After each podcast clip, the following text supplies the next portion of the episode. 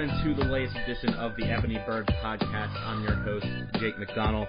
You can follow us on Twitter at ebony underscore bird and check out our website at ebonybird.com, the official FanSided affiliate of the Baltimore uh, Ravens. Getting into tonight's podcast, coming to you through either iTunes or Blog Talk Radio. I'm your host, contributor Jake McDonald. You can find me on Twitter at jmcdonald95 breaking down a Ravens 27 to 10 win over the Cleveland Browns, now coming in at eight and six, and still in the thick of a wild card race.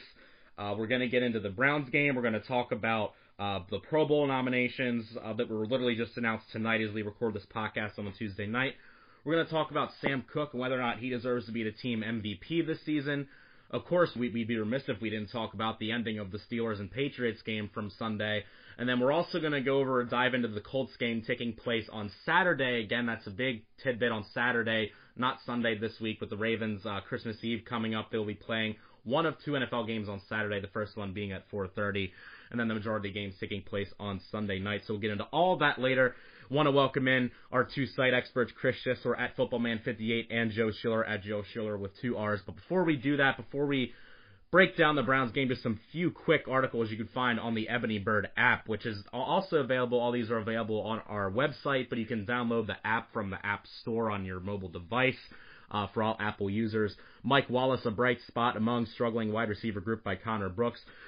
Chris had the Ravens. Uh, Ravens are running out of ways to miss the playoffs, and then uh, me and Joe kind of broke down the Browns game. Five takeaways Joe had, and then I had three big things from the Browns win. Of course, getting into that now, 27 to 10.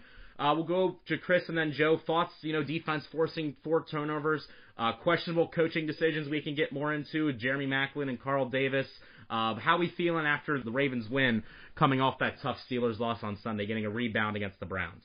I'm happy. It would have taken a lot, a lot for me not to be happy in this game. You talk about a divisional opponent. You knew it wasn't going to be ridiculously easy, no matter what the record was.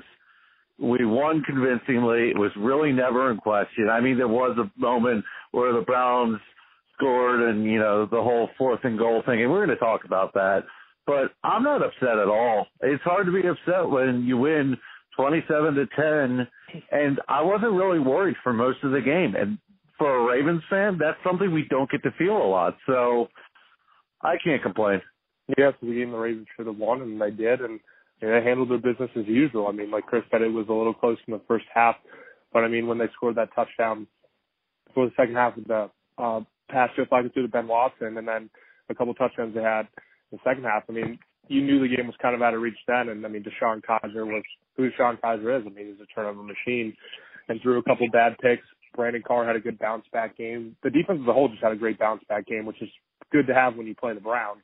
But I mean, just confidence booster no matter who you're playing. Um, yeah, I mean, I don't think there's really anything to complain about. I mean, a couple of injuries there with Maclin and Carl Davis. Uh, Alex Collins had a little bit, was a little bit banged up, but he sat out there, um, I think most of the fourth quarter, rightfully so. There's no need to injure him in a game that the Ravens have handled. So, I mean, it's good. It's just the week we thought they were going to win. It's on to um, Indianapolis this week and hopefully finish out the season with two wins in the playoff berth.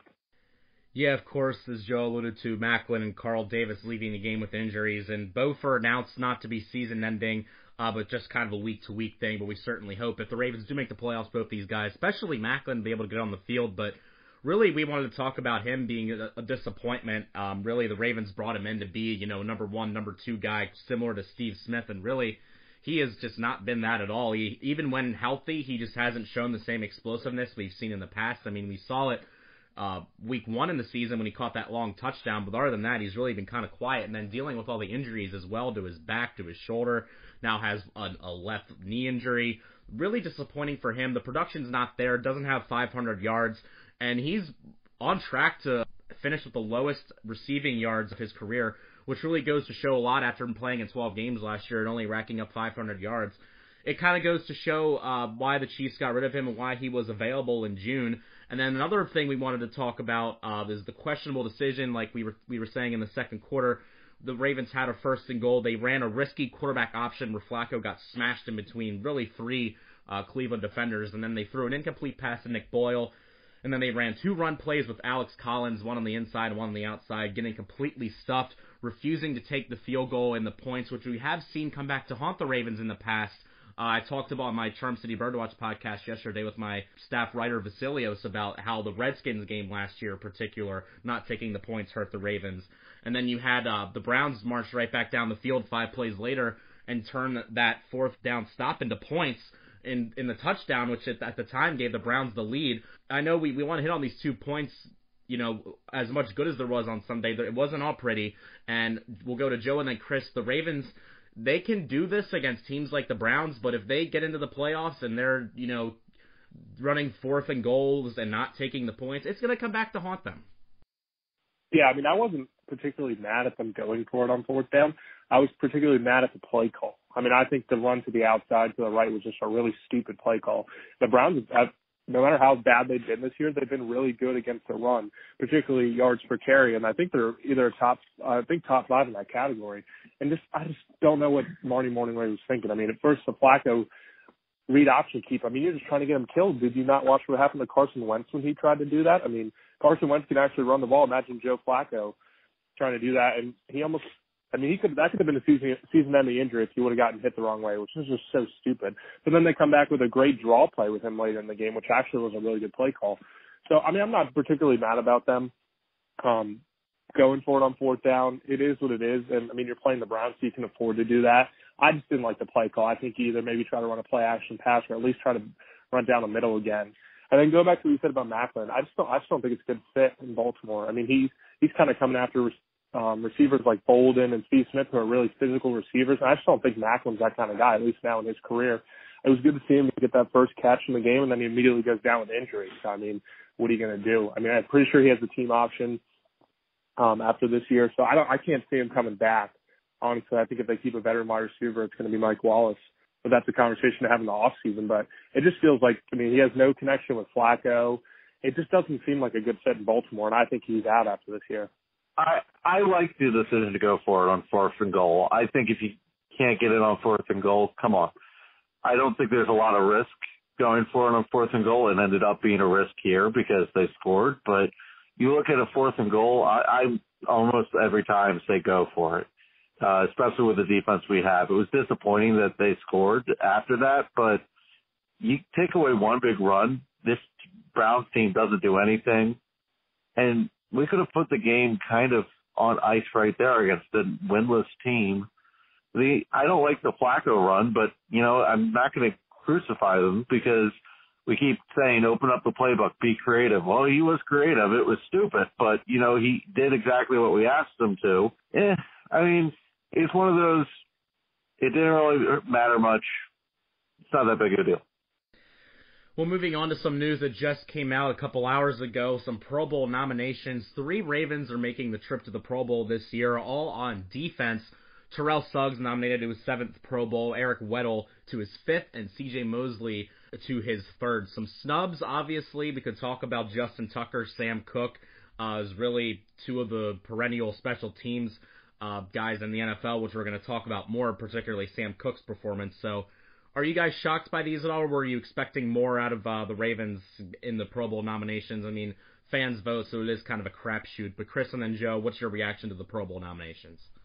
I like that Eric Weddle got the Pro Bowl nod. Uh, I actually thought he should have gotten one last year. It's good to see him getting recognition. Hard to not give him the Pro Bowl nod considering he's got the second most interceptions in the league right now. When you look at uh, the Pro Bowl snubs, though, I Sam Koch is probably our MVP. And I mean, I, I know Jake, that's something you've been saying for a while, and it's it's a good point. Sam Koch's had a great year. He's putting things inside the twenty like it's nothing, and I, I don't understand how Sam Koch couldn't be in there. Morgan Cox is a really good long snapper. I'd like to see him get that recognition. And then another guy that I don't think we're talking about is a Pro Bowl snub. I think Ronnie Stanley deserves some consideration, especially when you consider he's been playing next to uh, some no-name left guards. I mean, James Hurst for most of the season, uh, and he's holding up his own on the left side. I actually thought when we went for it on fourth down, we should have ran to the left because running behind Ronnie Stanley to me is always a good idea. So I think Ronnie Stanley should have gotten there, but I'm not shocked that he didn't and I think Sam Koch should have. I get Boswell getting in over Tucker, especially because You know, the Ravens offense was so pitiful for most of the year, we couldn't even set up Tucker. The stats uh, say Boswell right now. I I mean, I reluctantly say, yeah, that's fine. But Sam Koch should have been in. Yeah, I mean, I'm not surprised. I mean, good for Weddle, good for Mosley, and good for Suggs. I mean, the Pro Bowl is just one of those kind of games. I mean, it's like the NBA All Star game when the fans vote them in. It doesn't really mean anything. I mean, it's one of those ones where players at the end of their career will have it in their career stats. But I mean, what does Pro Bowl really mean anyway? It's one of those games where you tune into when there's nothing else on TV, and players are tweeting on the sidelines and doing a bunch of other crap. So I mean, I mean, should have Koch should have Koch and um, Tucker gotten in? Yeah, but I mean, it's not something worth getting worked up about. I mean, I think the Ravens are more. They're going to get asked about it tomorrow and Thursday, and I mean, they're all just going to be like, we're just looking forward to the playoffs, and I think that's just how their mindset should be. The Pro Bowl doesn't really mean anything in the end. Well, one of the snubs that we all agreed with, and one case that I've been making the second half of the season, particularly on Sunday, is debating whether or not Sam Koch should be the team's MVP this season. On Sunday, he punted five times, and three of those five times he pinned the Browns back inside their own five yard line. It led to a Kizer interception, a Cleveland punt, and a Ravens touchdown on a strip sack by Za'Darius Smith in the end zone that was recovered by Brandon Williams. Uh, it really, I mean, Sam Koch's been on the team really since I've started watching. I started watching the Ravens as a full time fan, literally um, in 06, which was his rookie year. Been on the team 11, 12 years right now, and has really been one of the more underrated best punters in the NFL and has really made one Pro Bowl in his career. He's really been underrated, but I think this season in particular, he's doing a very good job of pinning opponents back deep, which is exactly what the Ravens need right now, especially in the first half of the season with an offense that wasn't getting it done. So they certainly have really relied on his services. And then you had Chris Moore downing the ball multiple times. And I know the Ravens have one of the best special teams units in the NFL, and it is frustrating how they don't have – too many big name playmakers on their team. Like last year, you could have made the argument that Justin Tucker was a team MVP, and this year the focus has shifted over to uh, Sam Koch a little bit, which isn't really that surprising because, like Chris said, Tucker hasn't had that many chances, particularly from 50 yards or more. I think he's only had four attempts this season, all good from from 50 or more yards. But then Joe and then Chris, should Sam Koch be the team MVP this season in your opinion? And is this a good or a bad thing? I mean, I think he could definitely be team MVP. I mean, he's had a great season so far. 37 punts inside the 20, 16 inside the 10 yard line, and five inside the five yard line. I mean, he leads two of those three categories, and there's only one behind in the other one. I mean, he's had a great season. I think there's no faulting him for that. And I don't think we, I don't think that's necessarily a bad thing. I mean, what are you going to fault the Ravens for having good special teams? I mean, they've always had good special teams. So, I mean, I'm not saying it's a bad thing. I mean, obviously the offense has struggled especially early in the season, which led to a lot of punts. I mean, you can't fault Koch for doing well with the opportunities that he's given. So, I mean, I think you could say that. I think we had mentioned Ronnie Stanley earlier. I think he is just a very underrated target of that too. I mean, I think he's had a great season. He's been one of those guys that's held up with the Ravens offensive line pretty much being decimated this season um, with a ton of injuries. I think he's done well. I mean, obviously everyone's going to scream Alex Collins because of the great season he's had, and I can't disagree with that either but yeah, I mean, I'm not going to disagree and say that Sam Koch isn't because he's had such a good season. I, I think Sam Koch should have been it, and he's definitely the MVP of this team this year. Because if you look at it, he's the one player that has consistently done well. I think he had one bad punt in Tennessee. Other than that, I really have nothing to gripe about. When you look at Sam uh, Koch, I, I don't think I've ever seen a season where he's put so many balls inside the 20 yard line. Um, and I don't think there's been one game other than the Oakland game and maybe the Pittsburgh game where he's punted less than five times. I he's just he's a very used player who's doing a great job every time he's called on. So he's the MVP for me. It's not a bad thing, but it's I mean you'd like your MVP to be your quarterback or your wide receivers, but that doesn't happen in Baltimore. The punter's the MVP. This is the Ebony Bird Podcast. Again, check us out at ebonybird.com, ebony underscore bird on Twitter, as well as the podcast coming to you through iTunes and Blog Talk Radio.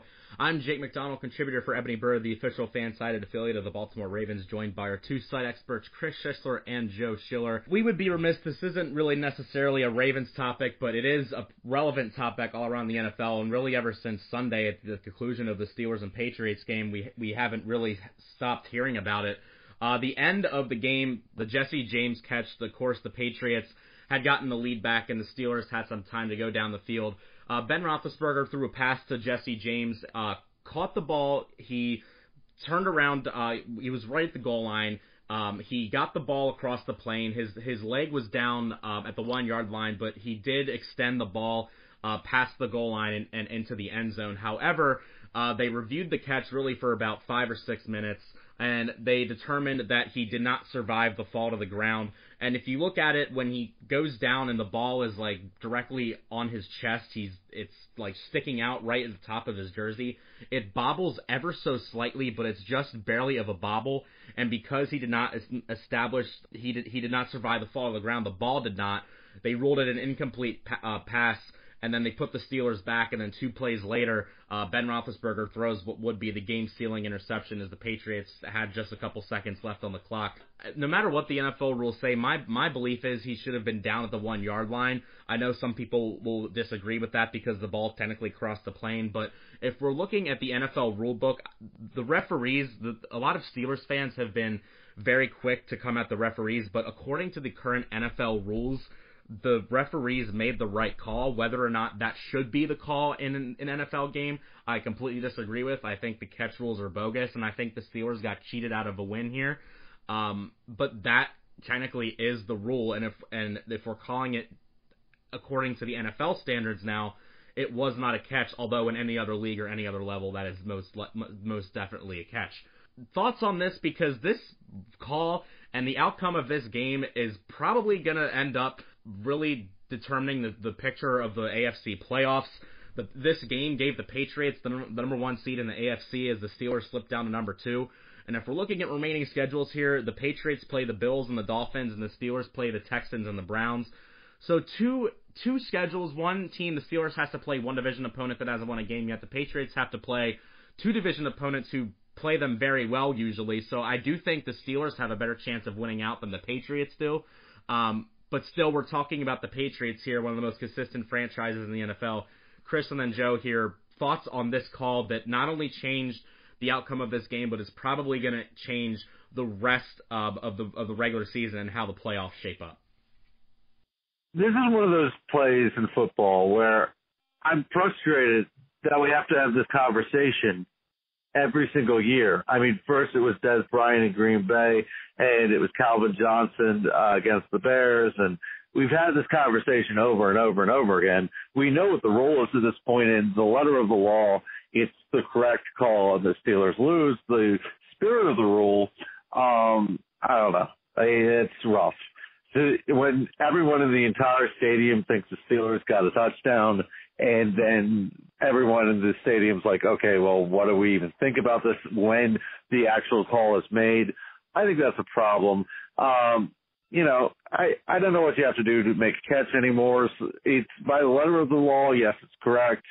Um, but I was making a joke all day that the refs usually give the Patriots the game and the refs usually give the Steelers the game. So they're sitting in that review and they're asking themselves, what do we do? Because we usually just hand it to the other team. Um, I don't want to hear the uh, the Steelers whine that the refs are against them, the refs are against them because I feel like they get so many calls. And remember, Santonio Holmes ball didn't the plane. The Steelers are the only team in the NFL who scored a touchdown on the one yard line before. So, and they did it against the Seahawks in the Super Bowl because Ben's knee was definitely down and he moved the ball. Yeah, um, I have a hard time with the whole the Steelers got screwed and well, who hasn't? Who hasn't gotten screwed at some point in some game? Um, and I feel like they get it far less, but the rule needs to be changed. The problem is it's a slippery slope in the sense that if you change that rule, then what becomes allowed? Because I, I think you do need to maintain control of it, but when it's one of those plays where there's really little doubt and it looks to the eye test, I think it should be a touchdown. Yeah, I think it should have been touchdown too. But Jake, you hit the nail on the head. In today's NFL, with those rules, that's not a catch. I don't care how many Steelers fans want to complain, and I completely agree that the rules should be changed. And I don't agree it's a catch, but the refs absolutely got it right. In the rules of the NFL, which are shitty and it shouldn't be how it is, but Jesse James did not complete the catch. It's completely different from when a runner crosses a plane with the ball, then it's automatically a touchdown. But a receiver has to maintain possession all the way to the catch. We saw it with Jazz, like Chris said thing that bothers me is this call, this same call has been called so inconsistently this season. When Brandin Cooks had that game-winning touchdown against the Texans earlier this year, he did not maintain possession of the ball, and that should have been an incomplete pass. So I'm not mad at them. Obviously, I'm not mad at the Steelers losing in the first place. That does not bother me one bit. But the referees, if they're going to call it right like they did, they need to call it so consistently. But you can't use the word consistent and NFL in the same sentence because that's just they they're just never true. But um, yeah, it's just it's crappy. I mean, the Steelers lost in the worst way possible, but the refs did not um, make the Steelers guard Rob Gronkowski one on one the entire game-winning drive. The Patriots went down the field, and the refs did not stop Ben Roethlisberger from doing a fake spike and throwing an interception. So, I mean, there's excuses, and should they have won? Yes, but I mean, it's one of those ones where they made the same mistakes the Ravens did the game before, and I don't know how, as a defensive coordinator, you ever leave Rob Gronkowski one on one because no defender in the entire NFL can guard him. And we saw what happened. If you watch the two point play where Sean Davis tried to cover him, Gronkowski literally bodied him, caught the two point conversion, and laughed in his face. Like it was so easy. And Tom Brady just kept going back and back to him. So it's literally like watching Brandon Carr try to guard Antonio Brown all over again. It's like maybe I think Dean might have actually been on the sidelines during that game because there were no in-game adjustments. It makes no absolute doesn't make any sense to me. But Steelers got screwed, but they should have they had plenty of chances to win the game and they didn't. So Hey guys, I got a question for you. Did you see the Raiders Cowboys game? Yes, that was also the, the piece of paper, the double folded piece of paper. This is a weird week at the NFL. Yeah, absolutely. The NFL really overcomplicating what is and what is not a catch in there are a lot of Steelers fans that are not happy, not only with with uh, how the game ended, but also the fact that Rob Gronkowski only received a one game suspension and the difference he made in the game. Again, that's their own fault for not making sure that he was guarded better. But I think I can speak for all of us. If we were in this the same situation as the Steelers and the same thing happened to us, we'd be up in arms and furious as well. Uh, but they're going to have to revisit the uh, catch rules and I don't know how the the process is going to go about making it simpler than it, what it is now, but it certainly needs to be revisited because we've seen this too many times and the consistency is just not there. So moving on now, of course, the Ravens have two home games to wrap up the regular season. The first coming this Saturday, December 23rd, against the Colts at 4:30. Yet again, facing another backup quarterback at home in Jacoby Brissett, who this season has a 59.6 completion percentage with 11 touchdowns, seven interceptions, and eight fumbles lost so actually has more fumbles lost than uh, interceptions, but he can run. The Colts rank at the bottom of the NFL, both on offense and defense. They rank 31st in total offense and 30th in defense. I'm picking the Ravens big here, 30 to 13. I really do like the fact that there aren't any uh, other games happening while this game is going on. I like the fact that it's on a Saturday. Yeah, the Colts are going to have two or three more nights of rest than the Ravens did. Um, but nevertheless, uh, you know, another backup quarterback coming in here and really the Ravens, technically in the AFC playoff picture right now, the Bills are the number six seed, owning the tiebreaker over the Ravens if the season ended today. But the Bills, looking at their remaining schedule, while the Ravens have two home games against two opponents that combined have eight wins, just like the Ravens have by themselves. The Bills play at New England and at Miami, uh, so those are very two hard games there. Very hard to imagine the Bills picking up two wins there. So I'm picking the Ravens with no scoreboard watching, no distractions, all the focus on winning this game and getting out of M&T Bank Stadium in time to celebrate Christmas Eve. I'm picking them big 30 to 13. We'll go to Joe and then Chris. Where are you guys on this game? Yeah, this should be a game the Ravens absolutely win. I'll go 35-17. I think it'll be a good home crowd on Saturday. Uh, the Colts doesn't matter if they have extra days rest because they are completely decimated with injuries. I just put um, Jon Bostic, the leading tackler and linebacker, on injured reserve and center Ryan Kelly on injured reserve. They have so many players out. The only player that really scares me is T.Y. Hilton, but honestly hasn't had that big of a season. Had kind of off and on, um, just kind of streaky games so far. Jacoby Brissett's another backup quarterback. I mean, he was the third string quarterback behind Brady and Garoppolo for a reason. I mean, he's, I mean, sure, he's an okay substitute for Andrew Luck, but he's not going to be a starting quarterback anywhere else in the NFL.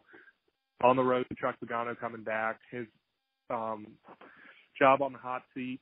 I mean, I, I think the Ravens should absolutely handle this game. There's no reason that they shouldn't.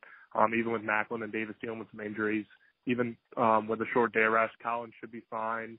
Should see another good offensive performance with, like you said, how bad the Colts have been on defense this year, and hopefully they can get some turnovers on Brissett because he's been a turnover machine too. So we'll go 35-17, and Ravens even have a shot for the um, five seed too. The Titans have dropped a couple games; they're now eight and six, and play home against the Rams and then um, home against the Jaguars, which are two games they could they're probably going to lose. So I mean, we can't even count out the five seed right now. So that'd be very interesting if the Ravens could put themselves in that position. They continue to win. I'll give you a bold prediction. Ravens get their fifth shutout of the season. Ravens win 24 to nothing. I, I think this is a pretty easy game. I think they're at home. I think that it got the holiday excitement and the fact that you win this game, you're in the playoffs. And, I'm saying that because the Bills tiebreaker situation, if we win this game, we have the common opponent tiebreaker. And then even if the Bills tied with the Ravens, the Ravens win. So this is pretty much a win and get in. It's not official get in, but it's as close as you can get to not clinching. So I, I think the motivation is going to be there, and I think the Ravens are going to whoop the Colts. I think Jacoby Brissett will have turnovers.